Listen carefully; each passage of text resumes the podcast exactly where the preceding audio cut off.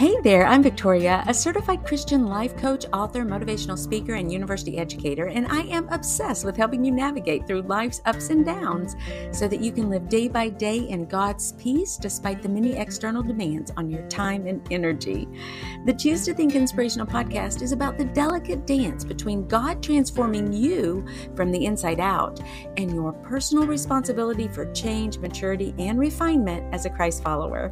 On the show, I'll help you connect the dots between your faith and your life in practical, meaningful ways while giving God room to do what only He can do, and so that you can shine your light for Christ and be better equipped to serve your family and help others around you. You can change every area of your life, one thought at a time. Welcome back to the Choose to Think Inspirational Podcast Brain Changer. Let's dive in.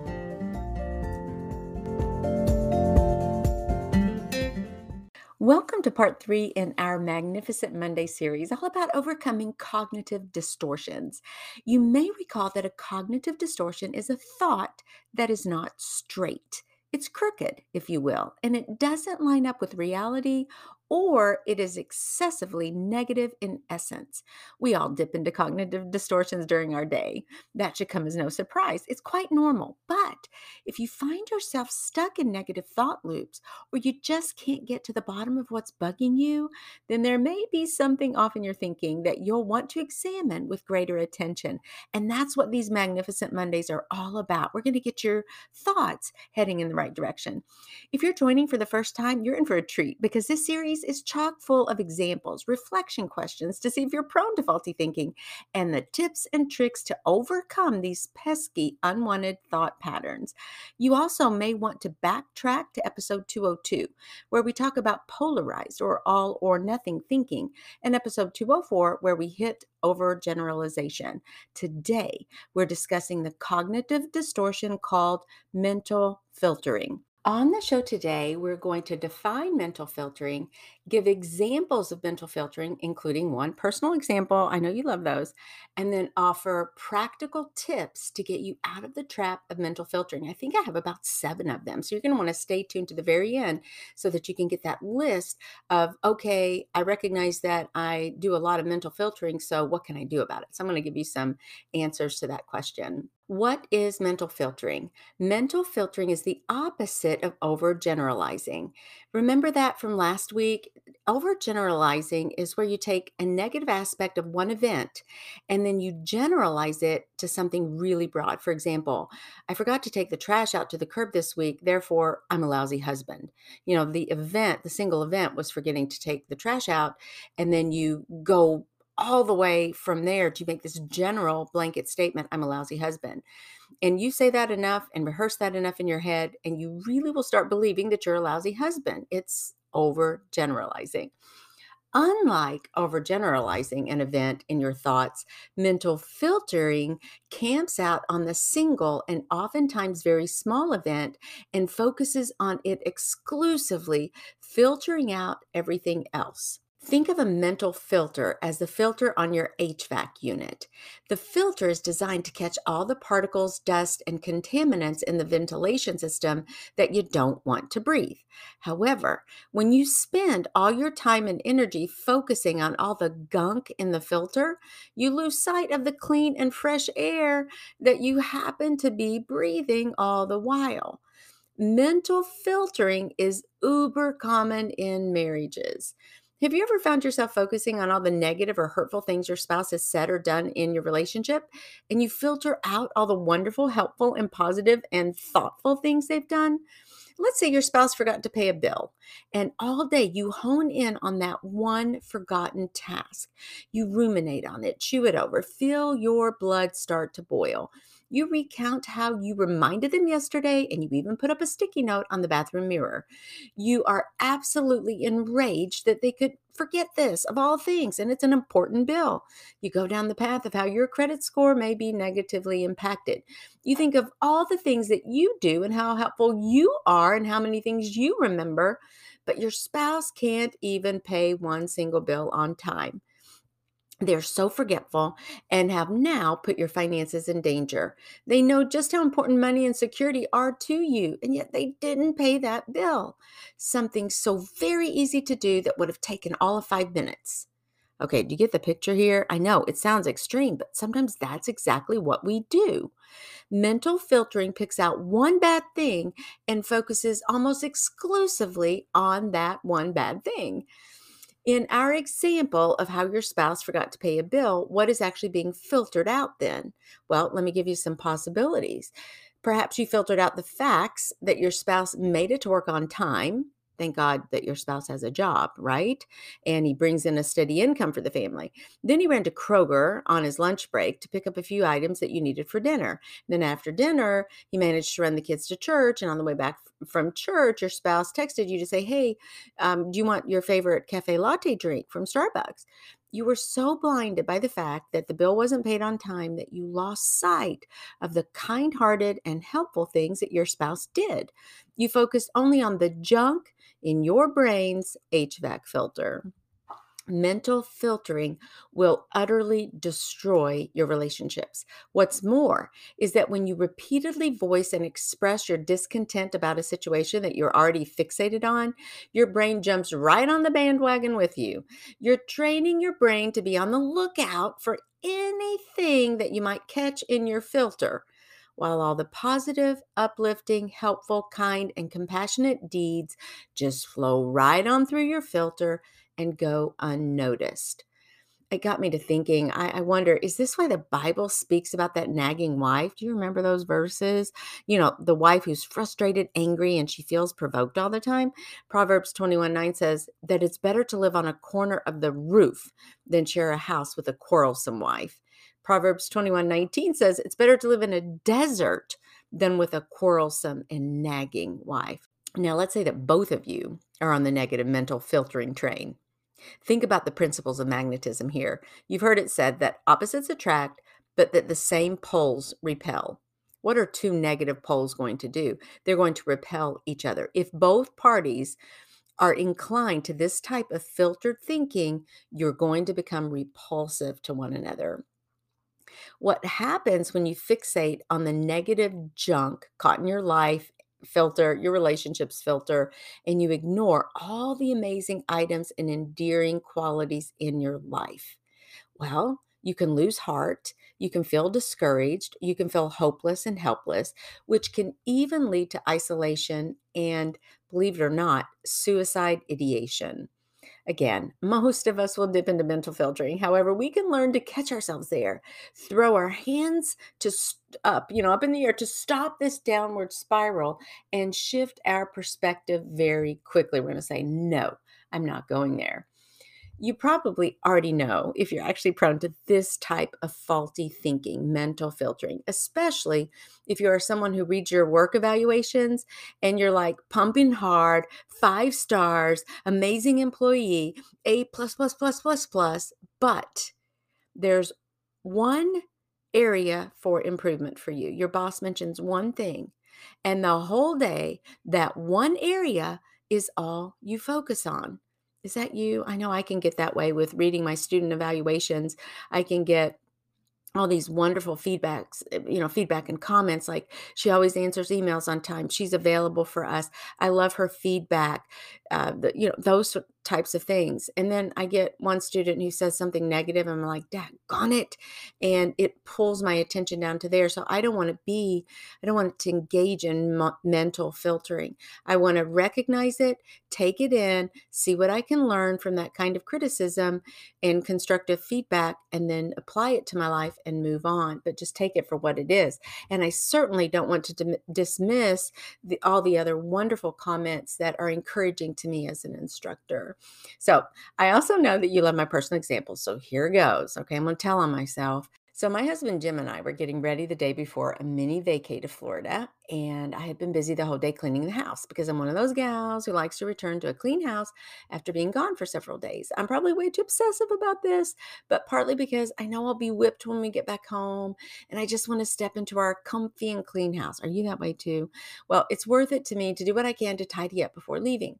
That night, I'd been running errands, and when I came home, Jim had already eaten dinner. So I threw some popcorn into the microwave. Now, when I opened the microwave door, I saw that he had already used the microwave because there were there were spaghetti sauce splatterings inside the microwave that as you can imagine, I had scrubbed earlier, right? I'd already cleaned the microwave. I'm just going to go throw something in. And then I saw that it was already really dirty again. I barked something at Jim and expressed my dismay. He shrugged it off, saying, Oh, oops, I'm sorry. I thought I covered that plate. And oh, it's easily going to clean up, Victoria. But I was in a huff because those micro, microwave splatters rubbed me the wrong way and meant that I had to clean a bit more or be inconvenienced or not enjoy a totally spotless house when we got back.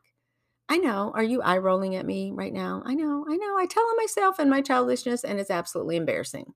I want you to, to see that in that moment, all I saw were the splatters. I didn't pull the curtain back to see the broader picture. I neglected to acknowledge the fact that I had a husband to even make splatters in the first place. You know, they say that about your kids, their fingerprints on all the glass, right? Your doors and the refrigerator, you know, the smudges and all the messiness that they make. And and instead, can you flip that to, gosh, I'm so glad that my kids are here.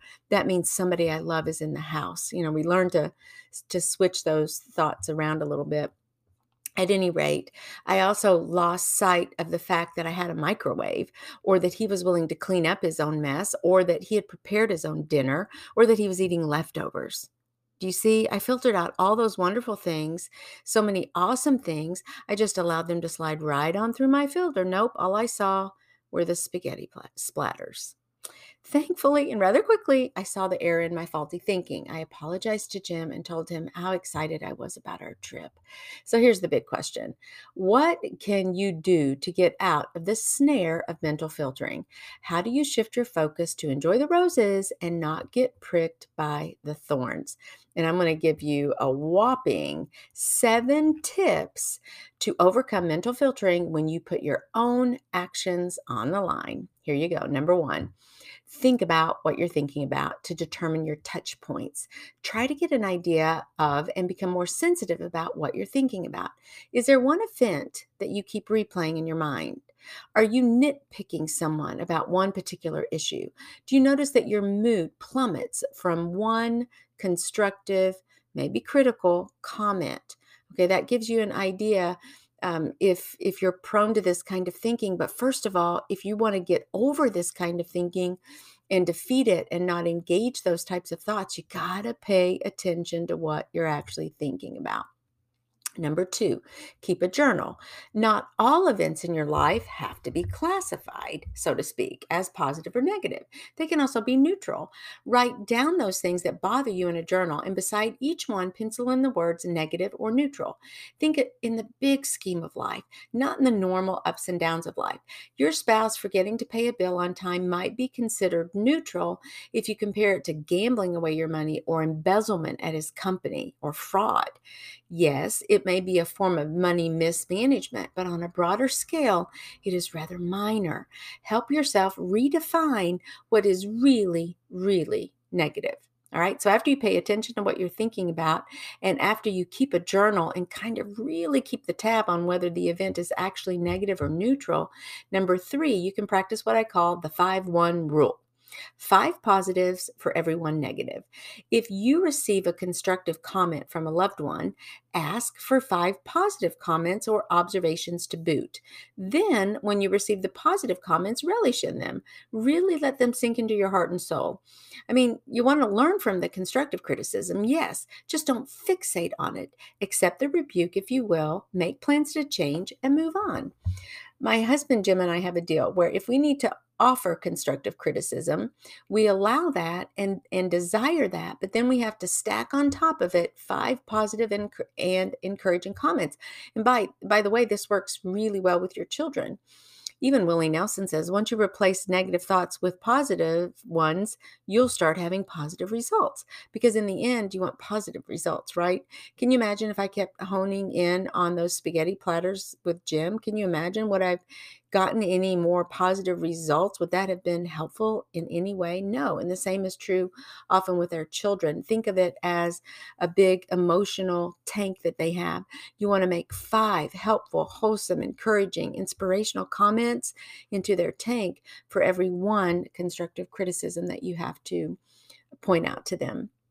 And this leads me to point four practice gratitude. I know you hear this a lot, but scientific studies consistently show that grateful people are happier people. What do grateful people do? Well, they focus or fixate on their many blessings. When you begin the gratitude habit, you are essentially training your brain to look on the bright side in all situations. This new type of mental filtering gets easier and, easier the more that you get into it. Remember, I gave you the image of an HVAC filter. Picture yourself standing in your living room or kitchen or in a bright area, spacious area of your house, and just breathing deeply instead of in your crawl space with a dirty filter in your hand and your eyes fixed on what's on that screen of your HVAC filter. Practice being grateful instead. The more you do it, the better you get. You get to the end of your day, and instead of fixating on the guilt that you feel about snapping at your five year old when she was disobedient, allow yourself to be grateful for the moments you had with her, laughing, eating lunch, and teaching her a new song to help her remember the seven continents. In other words, acknowledge the ick that you may have experienced, yes offer yourself a bit of grace, ask God for help, but then go directly to the areas where you feel so blessed. You'd be surprised at how that simple practicing gratitude will help you in all areas of your life, including including your moods and your attitudes. Number 5, receive a compliment. When someone compliments you, receive it. Sit with it, smile, and say thank you. Allow it to wash over you like fresh air. Fill up on it. Enjoy the nice remark. Stop saying things like, yeah, I got lucky, or yeah, that really was an accident, or yeah, but I'm sure I can't do that again. Stop, just stop. Receive the compliment. Picture yourself with your arms and ears wide open to receive the blessing. As a simple reminder, each day you get up, throw your hands in the air and say a prayer Lord, I give you my life, you're giving as an offering. I receive, now you're receiving with your hands wide, wide up in the air, the blessings that you have for me today. End of story. Number six, model what you see working in others. Find someone who tends to be optimistic, observe them, and see how they do it. You can even ask them how they do it and and ask them what their key is to such a positive attitude. There's a gal we played pickleball with, and I swear she's always got a smile on her face, whether she's winning, losing, it doesn't matter. I'm like, dang, I need to I need to learn from her because she's just like in the joy of the moment of being there, exercising her body, the social aspect, aspects of, of playing. She is so having such a good time. She makes horrible shots sometimes, but she doesn't get down on herself. She makes great shots. She just keeps on smiling. It doesn't matter. I mean, she's like a role model. I hope I see her again soon because I will ask her and I'll let you know. And then the next thing, the last thing, number seven, is you can pray. Confess your negative tendency to focus on all the gunk and dismiss all the beauty and blessings you experience every single day. Tell God how you feel about this. Tell your Father to teach you what it means to Philippians 4 8, every single thought you have. Because God tells you exactly what to think about. He says, think about whatever's true, noble, right, pure, lovely, admirable. If anything's excellent or praiseworthy, think about these things. So I want you to try that in your relationship starting today. Those seven tips again to help you overcome mental filtering where you only look at the negative aspects are these. Number 1, think about what you're thinking about most to help you isolate the mental mental filtering issue. Number 2, keep a journal and classify events as negative or neutral in the broad scheme of things. That's like enlarging your perspective. Number 3, practice the 5-1 rule. For every one negative thought you have or a comment that you're going to give, find five positive ones to balance things out emotionally and keep your loved ones really stocked in their emotional tank and filled up. Number four, practice gratitude. Count your blessings. It will make you feel better. Number five, receive compliments instead of dismissing them. And that also gets you comfortable with seeing the positive things. That's why it helps you to overcome mental filtering, is because it is training you to be comfortable with things that are really positive. Number six, find a role model, someone who seems to be cheerful and content. Discover their secret. And number seven, pray. Always invite God into your transformational process. Now, if you find yourself trapped in any type of cognitive distortion type thinking, remember that this type of faulty thinking may be holding you back from your God given purpose. God created you to create and fulfill a purpose that only you can fulfill on this earth. Fostering healthy interpersonal relationships is challenging, but you can improve with God's help and with your own personal desire for change. And what happens in the end is that you're also helping other people. That's what motivates me the most.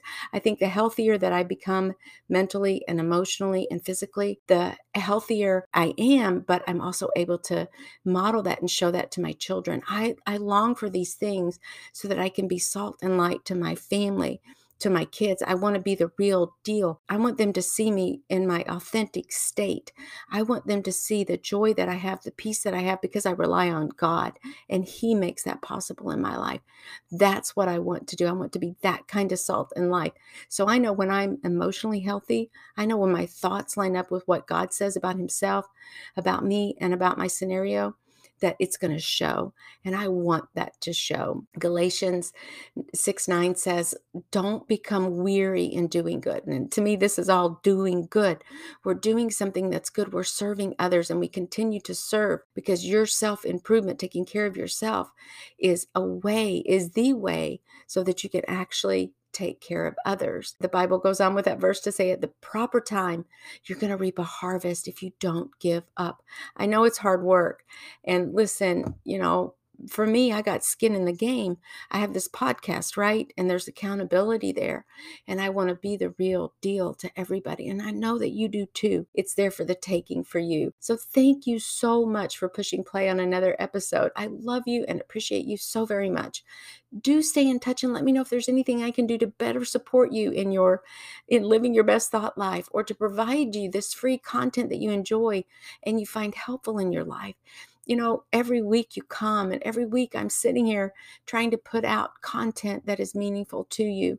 It's exciting to me that these podcast episodes draw us closer together. You probably feel like you know me in a way that you wouldn't otherwise. I love what I do and I feel so blessed to share my life with you. Thank you for allowing me to be a part of your life. God bless you. And that's a wrap, Brain Changer. And listen, if you like what you hear, would you leave us a one to two sentence review at Apple Podcasts? Share the link with a friend or tag me on your share on social media. It would mean the world to me and would help us to keep shining the light of Christ and sharing the good news to others who are in need of encouragement. Please visit us on our website at choose2think.co. That's with the number two, choose2think.co, to get on our monthly newsletter list. And if you need a guest speaker for your next women's retreat or church event, I'm your gal email me at choose to think at gmail.com. And that's with the number two, choose to think at gmail.com. Finally, I offer limited free mentoring sessions each month where you and I can chat to help you develop a strategy for your thoughts in any area of your life. I'm a certified life coach and I have something to share. Visit choose2think.co and click on mentoring for more details. Also, keep in mind that the messages on this show are for informational and educational purposes only. Please consult your medical doctor for all medical issues. Thank you again for tuning in. God bless you.